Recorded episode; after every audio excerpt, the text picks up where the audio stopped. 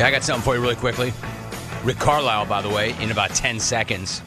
But going back to our last call, quote, a 20 year listener. How could a 20 year listener not know that it's not okay to F bomb on the air?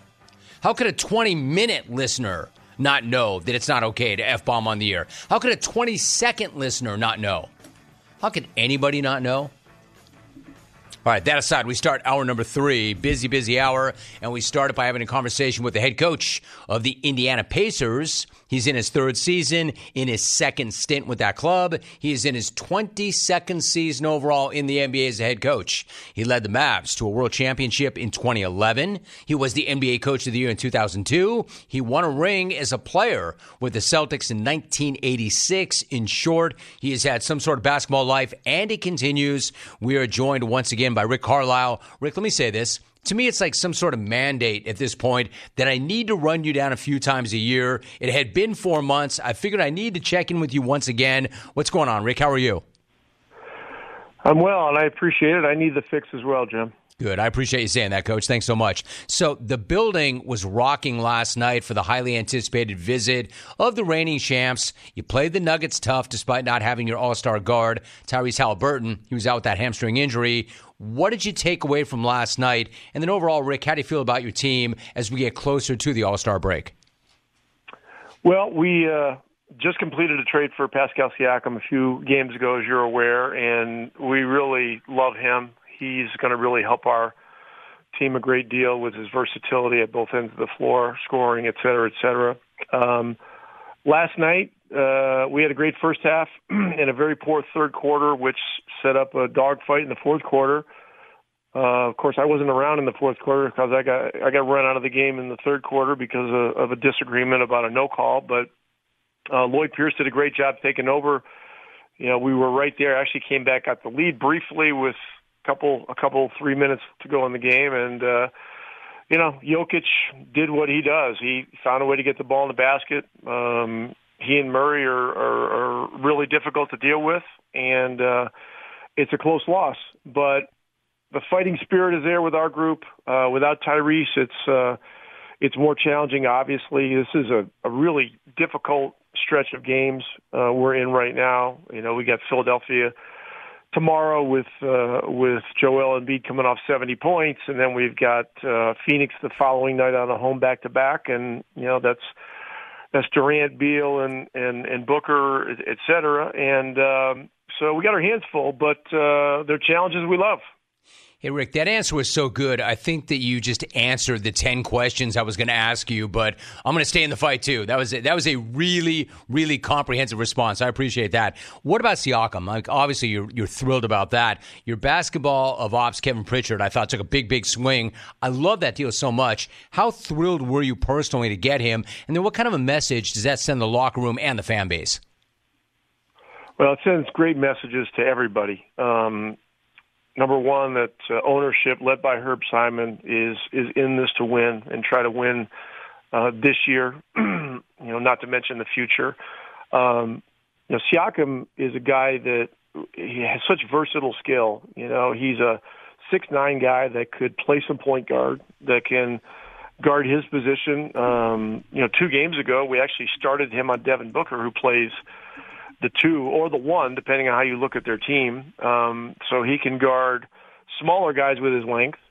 Um, you know, offensively, he can score around the basket. He's a great driver of the ball, and I think his shooting is is a bit underrated. So, you know, there's just there's a lot to like about him, and he's he's one of those guys, Jim, that you know you make a trade for him.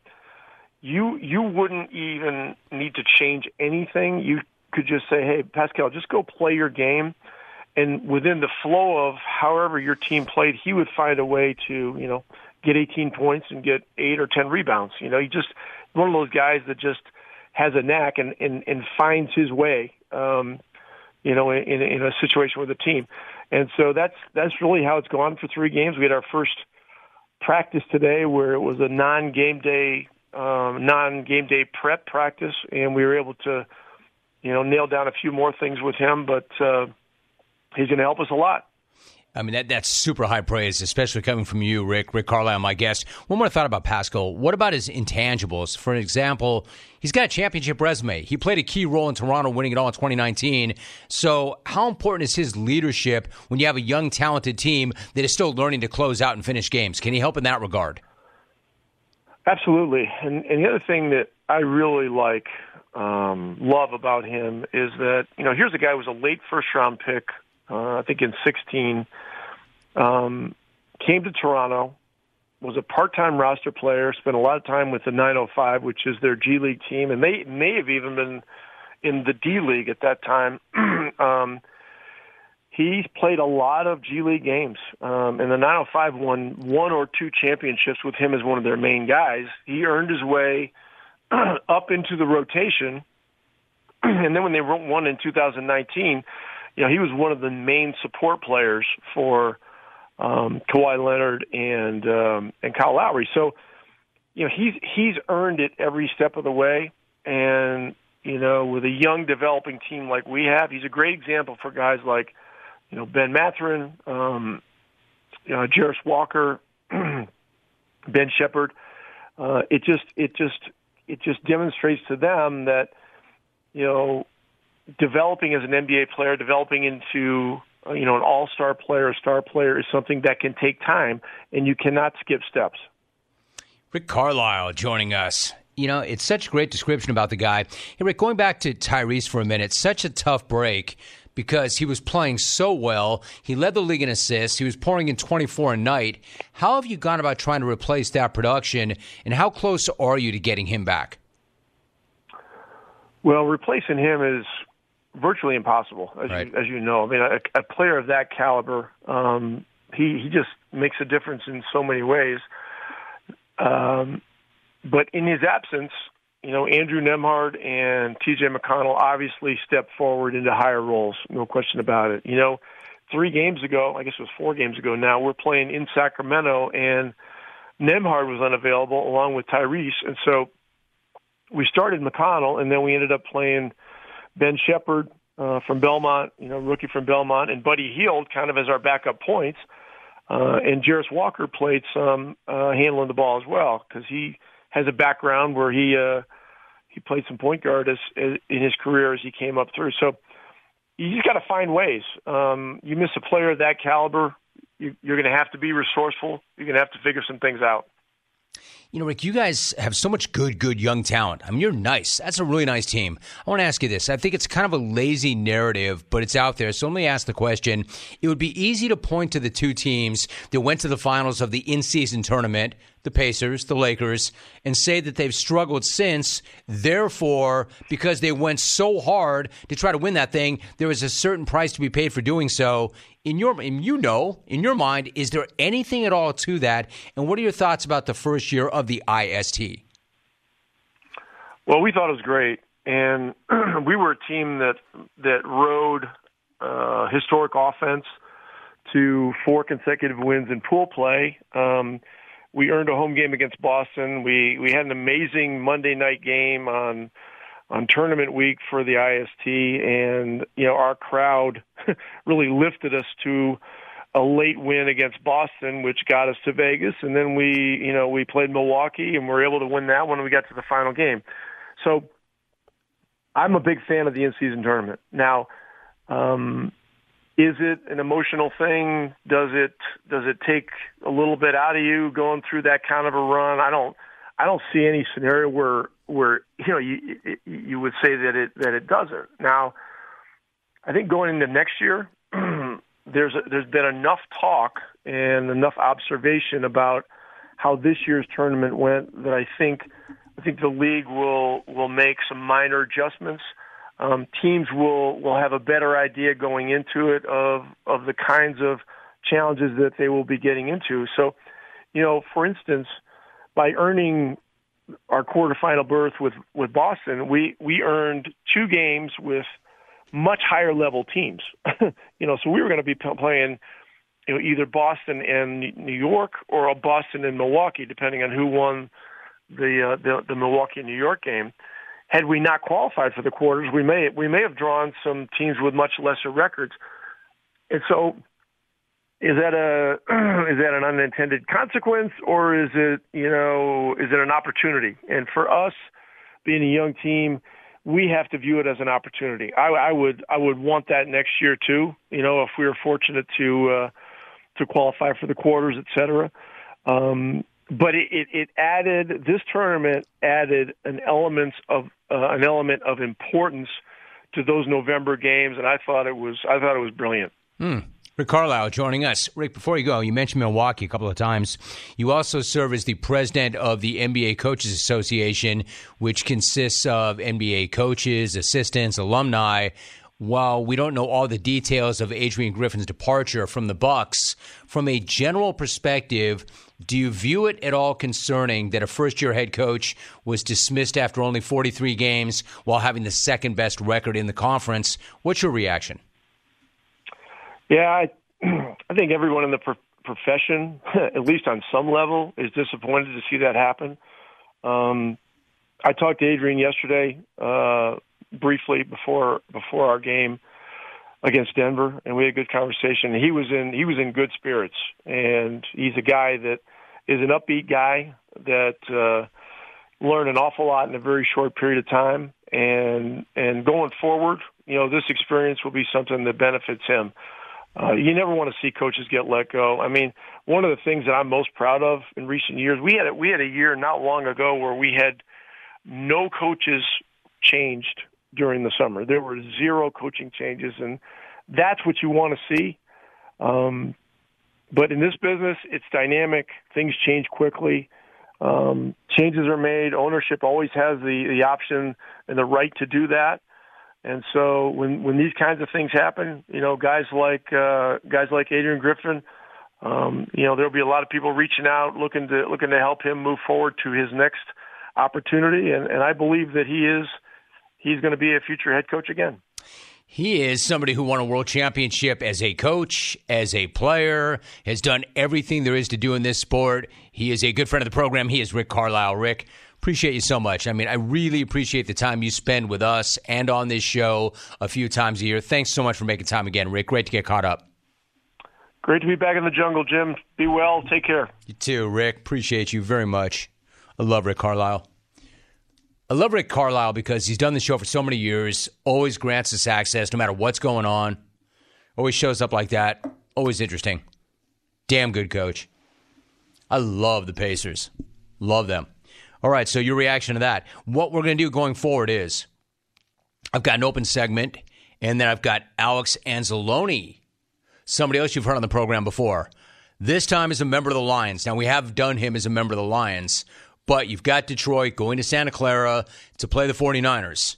I know Lion fan would say, hey, again, they don't, we don't need to deal with them. They have to deal with us. And to a certain extent, that's true. So it's going to be really interesting to see what Alex has to say. He and I spoke earlier in the year, but not since they went on that run, and certainly not right before this amazing opportunity. Like, that's a real thing. It's hard to imagine, but it's a real thing. The Lions are playing in the NFC Championship game. And you can't tell me they don't have a look at it, that they don't have a shot, especially without knowing what Deebo Samuel's status is. I'm not saying the 49ers can't win without him. I'm saying they're dramatically different without him and he was said to be 50 50. So a coin flip. So Alex Anzalone at 1140. You know, going back to that one caller who said, you know, Rome, you and I had a beef 20 years ago. I'm a 20 year listener. I'm here to get my golden ticket. F bomb. Bam. 20 years you've been listening and you don't know? Now, how about this? You're a human being and you don't know. You can't say that word on air, not on this air. I know the rooms change. I know there are podcasts. I know there's, shoot, I'm going to end up on the X, freedom of speech. But where I currently reside, as I sit in this room on this network, you cannot use that word on the air. Nobody heard it because Alvy's got a hammer on the dump button. But I, I, I don't know what it is. Like, do you not know that or are you that comfortable? And how could you be that comfortable if you haven't called me in 20 years? Or are you just that comfortable? Or maybe is it not a matter of being comfortable, but kind of out of touch? I mean, come on. Have you ever heard me use that word on the air?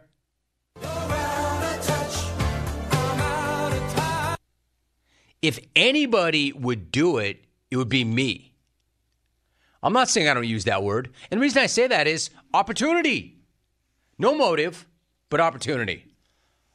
I'm on 15 hours a week for 30 years.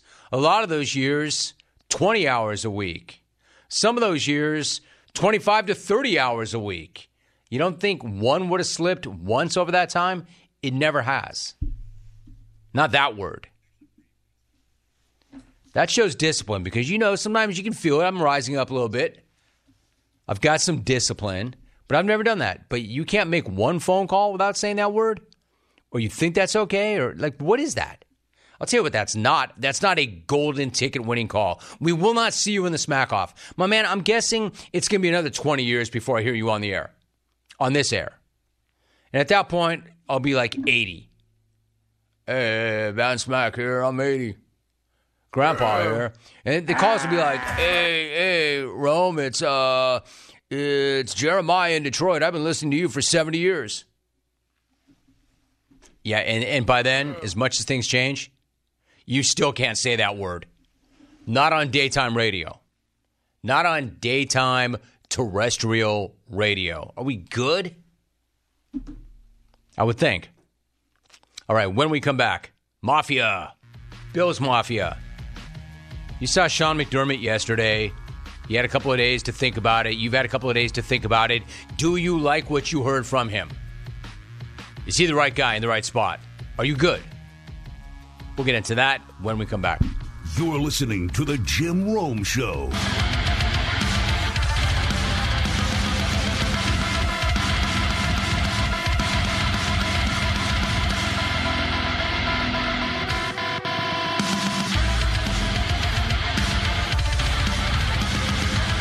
Did you know Discover wants everybody to feel special? That's why with your Discover card you have access to 24/7 customer service as well as $0 fraud liability, which means you are never held responsible for unauthorized purchases.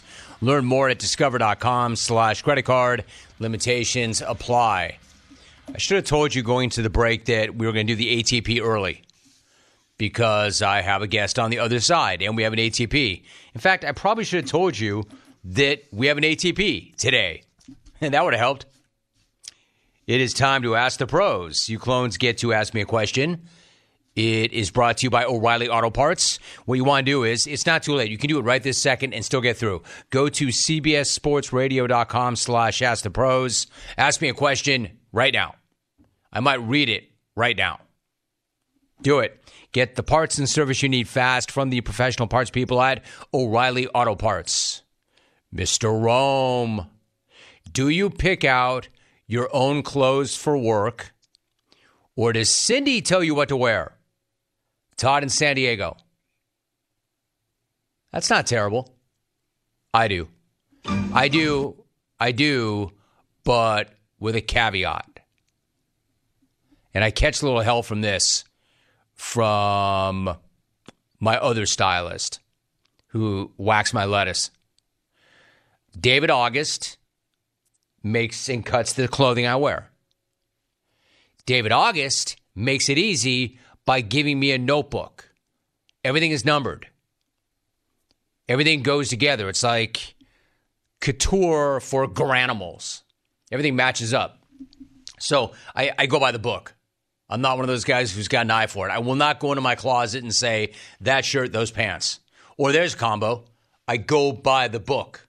I always go by the book and I decide myself what to wear. He decides what I buy. I mean, he'll show me patterns and fabrics, but then I usually trust him. Like, I need X amount of shirts this year. I need X amount of slacks this year. I need X amount of suits this year. Do what you do, David. You know style. Like, he's a genius, David August. No, Cindy. Cindy has opinions on all these things, but no, Cindy does not pick out my clothing. Happy Hump Day, Jim. The clone's no sugar is your dietary Achilles heel. What is your M&M of choice? Peanut, plain, or peanut butter? Scott Milton. Of course, yes. I prefer peanut, but I'll eat plain. And I, I actually love the change up in peanut butter. But but I want to say this. That's not my problem. Like I don't go into the gas station and buy M&Ms. I don't go anywhere and buy M&Ms. I never buy M&Ms. But if for some reason they end up in the pantry, I will eat them. It's like anything else. I'm not against candy, but if it's not Halloween, like I never ever go to the store and pull candy off the shelf. But somehow magically it ends up in the pantry and then it ends up in my mouth. It's weird how that happens. Mr. Rome, do you have a favorite horse movie? Respectfully, Edward Marino from Redondo Beach. Edward, respectfully, unlike a lot of your submissions, that's not terrible. Respectfully. You know what horse movie I liked? Seabiscuit. Good movie. Beautiful aesthetics. Big Jeff Bridges guy. Good movie. No clones. Sex in the City is not a horse movie. Sorry to wreck your fun again. It doesn't make any sense. Hi, Jim. Would you be interested in starring in Space Jam 3? It all depends. If the GM is involved in the project, hell no.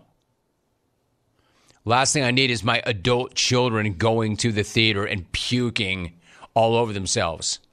If they want to offer me a starring role or a co starring role and an EP or producer credit, I will consider it. I will consider it.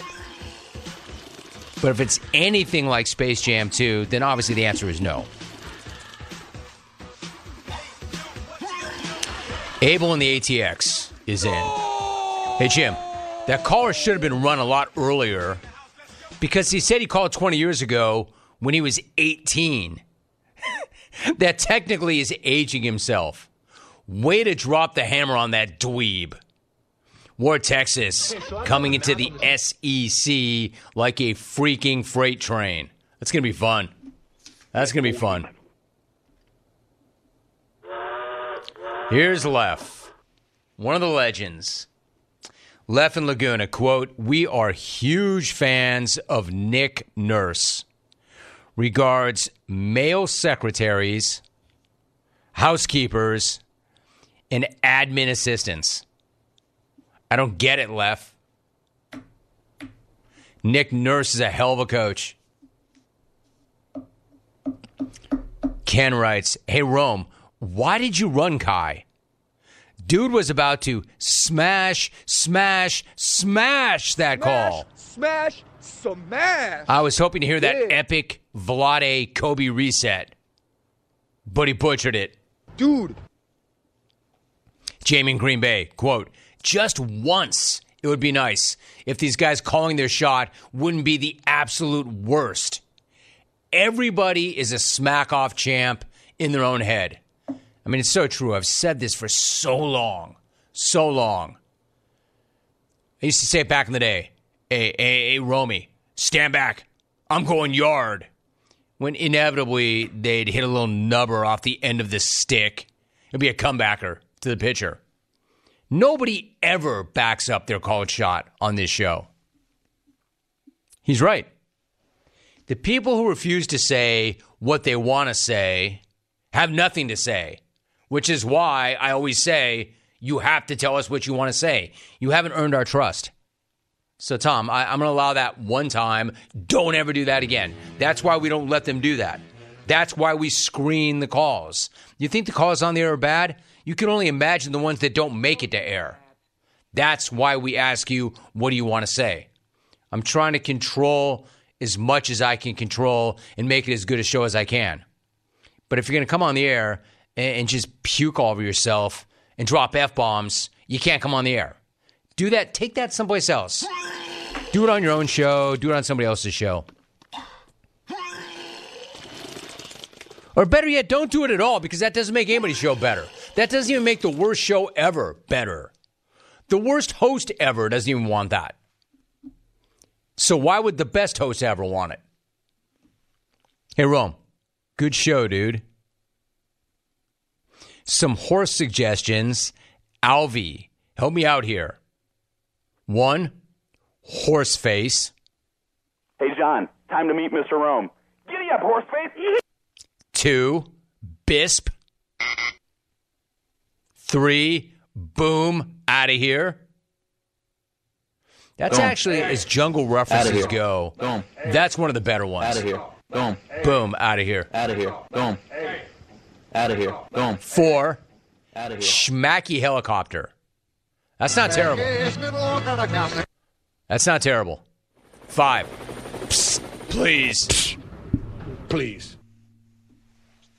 Again, because DJ and I are co owners and partners in jungle racing, I, I can't respectfully name the horse without telling her. I mean, I could, but I don't. I just don't know that a jungle reference is going to work for her, but I might be able to talk her into it. Hey, Jim, you can name the horse the Great Equalizer because, as we all know, the TGE is undefeated. Think about it. Patton Scranton. Doesn't care who The the thing about horse names like that is inevitably somebody's going to ask me, Hey, Rome. you are or what you do. the Great Equalizer. Are. What's that? He's coming. What, why did you name the horse the Great Equalizer? And what is the Great Equalizer? Oh, I'm glad you asked. Diarrhea. And I can only say that I've So heard this. I why don't not just name the horse Diarrhea? I don't know whether or not it, It runs. but I've heard it Hey-o. more than one source. I'm trying to be clever about this. Program, tell me if it's true. I've I'm trying to be clever about this. ticket is to play Naming a horse diarrhea because it runs is not clever to anybody other than James Kelly and Cindy. Cindy came in here during one of the breaks to touch me up and said, "Oh, crop duster. I'd bet on that horse. Crop duster." Like like she likes that stuff. Why don't I just name the horse Rex in the ABQ? She'd be in favor of that too. You like it? You think Cleveland's cool? This guy writes, name the horse Rogan's Run. That's not bad, but it's not as good as Rogan Loam. If I'm going to go Rogan, it's going to be Rogan Loam. Rogan Loam. Horse names Self Gloss, War Trapper, The Zookeeper, Lil Alvy in Toronto. Hey, Seth, how are you? Hey, Jim, first time, long time. But we got to go with my real name, the Zookeeper. Oh, dude, awesome. Zookeeper. Good gloss. Where did that come from? Uh, at a buddy's wedding. Because I care where that came from. you hear me? Like I care where that came from. That's self gloss. What I mean is, it, it's it would make me the biggest hypocrite ever, right? I don't allow self gloss, but I name my horse some self gloss. But it is pretty funny. All right, let me get out. Alex Al- Anzalone is coming up next. I will say this: as far as you trying to name a horse, you're better today than you normally are. I haven't seen that one where I thought to myself, damn, that's it. That's it. That's the one. But you are better than you normally are. Time now for a sports update. Hey, Rich, I'll work on DJ and see if I can name that horse Rich Ackerman. But in the meantime, take it away.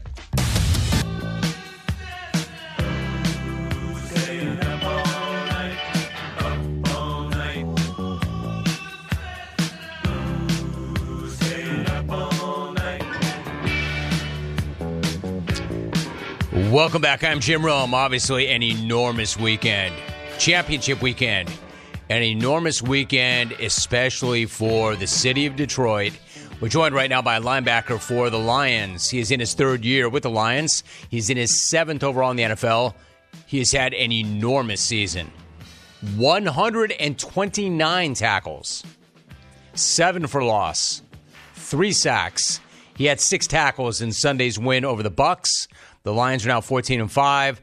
They won the NFC North. They take on the 49ers in the NFC Championship game on Sunday. We are joined by Alex Anzalone. Alex, it is so awesome to have you back. How are you? How's it going, Jim? I'm good. I'm good. Good, dude. So let me ask you this. I've been getting phone calls from Lions fans all week long. They're out of their minds. They have been waiting for this moment for decades. Knowing you, I know you're all locked in, but this team, this town, and this situation, the whole thing is just mind blowing. How much fun are you having, and how hyped are you for the opportunity in Santa Clara? Yeah, it's, obviously it's a lot of fun. Um, you know, and it's it's I know the first playoff game was very you know it was an emotional win just because of the storyline and everything like that and you know last week was big too but yeah this is obviously a huge huge game for us players and um you know for the town and city it's it's huge too I'd say the one thing that I would bring up is that you know a lot of players haven't really necessarily been you know Lions for I mean like you just said for 3 years for me so, you know, for the city, this is huge, and there's a lot of excitement going on. You know, I'm glad you brought that up. I was going to actually go there next because I'm curious. You're right. Not everybody's been there a long time, so don't fully understand. I'm telling you, Alex, like I get phone calls from people that are like, dude, I'm 60, I'm 70, I've been waiting my whole life for this. When you run into Lions fans in your daily life, do you get a sense of what the team represents to them and how invested they all are? Oh yeah, for sure. You know, just in my neighborhood, on my street alone, uh, there's people have Lions flags hanging from uh, outside their house. You know, all season, but especially now. And um, you know, just going around town, talking to people and uh, neighbors and fans and social media. There's just so many storylines that you know people have been fans, like you said, for decades and decades, and they grew up here and. Um, you know, all, their whole lives they've been Lions fans, and they just haven't been more proud of the team that they've had, and just you know, it's just like awesome to be a part of. Really, it's it's really nothing better that just because in this profession, you know, you try to make money and you know leave a legacy, and um, you know we're able to do that for for the fans. I was going to say it's different. It's just different there. It's all different there. Yeah. Alex Anzalone joining us. You know, when you and I wrapped back in October, you said that this was one of the most close knit teams you had ever played for. When you have that brotherhood and you have that bond, how does that show up on the field? And can it even be the difference between winning and losing? No doubt. I think that's it's huge. It's huge. Um, you know, defensively, offensively, special teams, collabor- collaboratively, it's it's huge. Um, you know, it's knowing what your your brother's next to you is. You have all all the trust in him to do his job, and um, he's gonna have your back, and you're gonna have his. And um, you know, it's it's huge to have that brotherhood, and we have it here. You know, Dan's good done a good job of developing that and creating that atmosphere that you know we're able to come together. And you know, it's not like that everywhere across the league. People, you know, are competing for positions and jobs, and you know, coaches aren't necessarily on the same page. But here, it's all about how do we get this win all together. Um, whether it's you know offense, defense, and special teams. Right. So, Alex, like I bring this up because guys understandably don't want to talk about their injuries. I understand that. I've always understood that. But here's why I bring this up: you're out there with a sprained joint in your shoulder. I don't know whether or not this is true, but the Detroit Free Press reported that you have three fractured ribs as well. Like, how much of you being out there in obvious pain is just about you doing your job because that's what you always do? And how much of that is about you wanting to be out there with your brothers that we're talking about and not let anybody down? No doubt. I think it's, you know, obviously, you know, so many people are playing through injuries at this point in the year. And, um, you know, obviously it's, you know, it's like, it sucks. but, uh, you know, it's, um, you know, it is what it is. And, you know, if I'm able to produce at a, if I think a high level and not, not be a shell of myself out there and, you know, I'm able to, you know, get guys lined up, you know, be, be the captain of the defense and able to do my job. And, um, you know, I, I'm willing to do that even if it's playing through a little pain. Um, so, you know, it's just part of the, part of the gig and part of playing in the NFL. But, you know, it's, I don't want to miss these games for, you know, for the life of me. So, um, you know, I, I'm, I'm in there and I'm grinding away. Yeah, dude, playing through a little pain or playing through a lot of pain. But as you point out, as the quarterback of the defense, you know, it's interesting because you're still just 29. You're just 29, but you're kind of an old head on defense because you got so many young guys out there, young guys flying around, young guys making plays. I'm kind of curious, like, and by the way, not only have guys not been Lions, but they have not been in this situation before. You have. You went to the NFC title game in 2019 with the Saints. So, what advice do you have for the younger guys about continuing to play Lions football while not getting caught up in the hype and noise? Yeah, I'd say the biggest thing for that I've learned from that experience is don't leave the game up in the hands of the referees.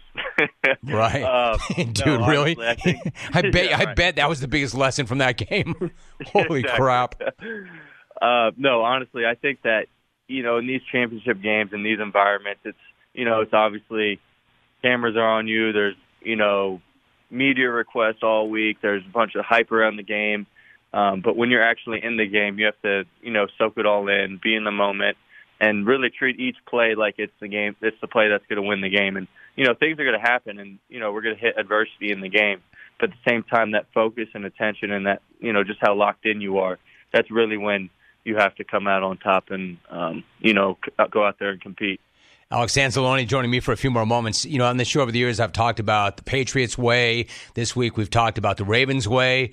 Dude, we can literally now talk about the Lions way. There is a Lions way from where I'm sitting. How would you describe the Lions way? Because it seems like the Lions way may not be for everybody, right? No doubt, I, no doubt, no doubt about it. I think that you know the word grit is thrown around or, around here a lot, and um, you know it's a buzzword and everyone uses it, and you see it all over social media. But you know we really live live by it, and um, you know that just means you know we go to work every day, we practice hard, we we you know training camp's tough, but um, you know Dan does a good job of being smart and taking care of us at the same time. The way we play, we play physical, we play fast, and um, you know we play a brand of football. Not a lot of teams in the NFL you know want to play or do play. Um, so I think that's really the best way to describe it. But yeah, it's it's uh, one of a kind in my opinion. I think it all starts you know with Dan. All right, so a couple things quickly before I let you go, and it's great to have you back. There's football, and then there's life. You and your wife Lindsay recently welcomed your second child into the world. Congrats! The birth of Thank your daughter Carter on December 1st. What's it like to be a girl dad? And between the hours you're putting in to get ready for this game and having an infant at home, are you getting any sleep? Uh, you know what? I'll give a shout out to my wife Lindsay because she has been a freaking champ this whole season. Um, you know, she's good at she's eight weeks old today, and um, you know, I could only I count on a handful of times of me sleeping in the same room as her, and she's just been, you know, toughing it out and grinding out these nights, and she's she's doing okay sleeping, but um, you know, it's it's tough on my wife, and um, especially you know adjusting to two while I'm not home. So, um, you know, she's she's been a champ, and uh, it's hard, but um, you know, it's it's a great sacrifice. It, it's a great shout out too, because there's no way you can do what you do without having somebody like that at home doing that, because that no that's a hard job, dude. You know that that's a hard job. So finally, you got Niners head coach Kyle Shanahan. He's renowned renowned for his innovative schemes, his play calling. What stands out to you about the challenge of matching up with the Niners and that versatile offense? I think the biggest thing, you know, just from watching some film of the Green Bay game and you know some cut ups, um, you know, it's what they do scheme wise is sound and it's hard to defend, but with that scheme they have really good all pro personnel behind it too. So I think that's why it's so effective. They get their guys in space. They kind of have that, you know, West Coast mentality of, you know, check downs not is not a negative play and they expect it to go for 10, 15 yards with, you know, running backs like McCaffrey and um, you know, it's just it's it's hard to defend with all their motions and shifts, and you know they have Juszczyk out there and 21 personnel, and then they split them out wide, and um, so they do a lot a lot of that stuff. That's you really have to be locked in playing them. It's so well said, right? He gets so much credit for that scheme, but they've got playmakers. And one more thing, you've got to respect this about them, right? Like you think West Coast offense, you don't necessarily think this. That's a pretty freaking physical football team, isn't it? No doubt, yeah. I think that they plan to they play a very similar brand of football that we do, and you could see it all over the film. Alex Anzalone joining us. Alex, I know it's one of the biggest weeks ever, dude. I appreciate you coming on and showing up like that so, so much. Like, I appreciate the relationship over the years, but especially this week, man. Thank you so much, and good luck this weekend. Thank you, Jim. Appreciate you, man. Appreciate you, dude. Always. Alex Anzalone. He's smart, too. Flying around. He's busted up. Not going to say it. A report that he's got three fractured ribs. 129 tackles. Playing the way he plays, running to the violence, right? Running to the violence, creating the violence, and saying, yeah, man, it sucks, but everybody's hurt right now, and you go. You find a way. I don't want to miss this. I don't want to miss any part of this and I want to be there for my brothers, and I want to be there for the fans. Brother. That's a great conversation. Lions fans, uh, we're out of time today for you to react to me, but react to me tomorrow. We can even reset that tomorrow. That was really good. But he always is. Let's see here on the way out. Hey, Rome. Imagine how great it would be to hear the roar of the crowd as the horses came down the stretch and the pride you would feel when you hear the announcer say, It's Rubadonga at the front of the pack. Rubadonga. Eric in LA, you have to understand when you have a horse and the horse is winning and you realize the horse is going to win, it doesn't matter what the horse's name is. It feels so amazing. It feels so amazing. I, I could talk for hours. Hey, wait, really quickly. Now, this is a really clever name. This is one of the more clever names I've heard from you clones. Vaughn in Knoxville. Quote Track Savage. Jungle related. Dude, that that is really clever. Track Savage. And that's not taken. It's Jack Savage. Jesus Christ, it's Track Savage. I got to check with the horse people and see if the horse is worthy of that name. That's part of it. You don't want some claimer, some cheap claimer being named Track Savage. You don't want to hear Track Savage 20 lengths back. You want him to run like a Track Savage. That's the best name yet. You want them to say, Jesus Christ, it's Track Savage. Jack Savage. See you tomorrow. We're out.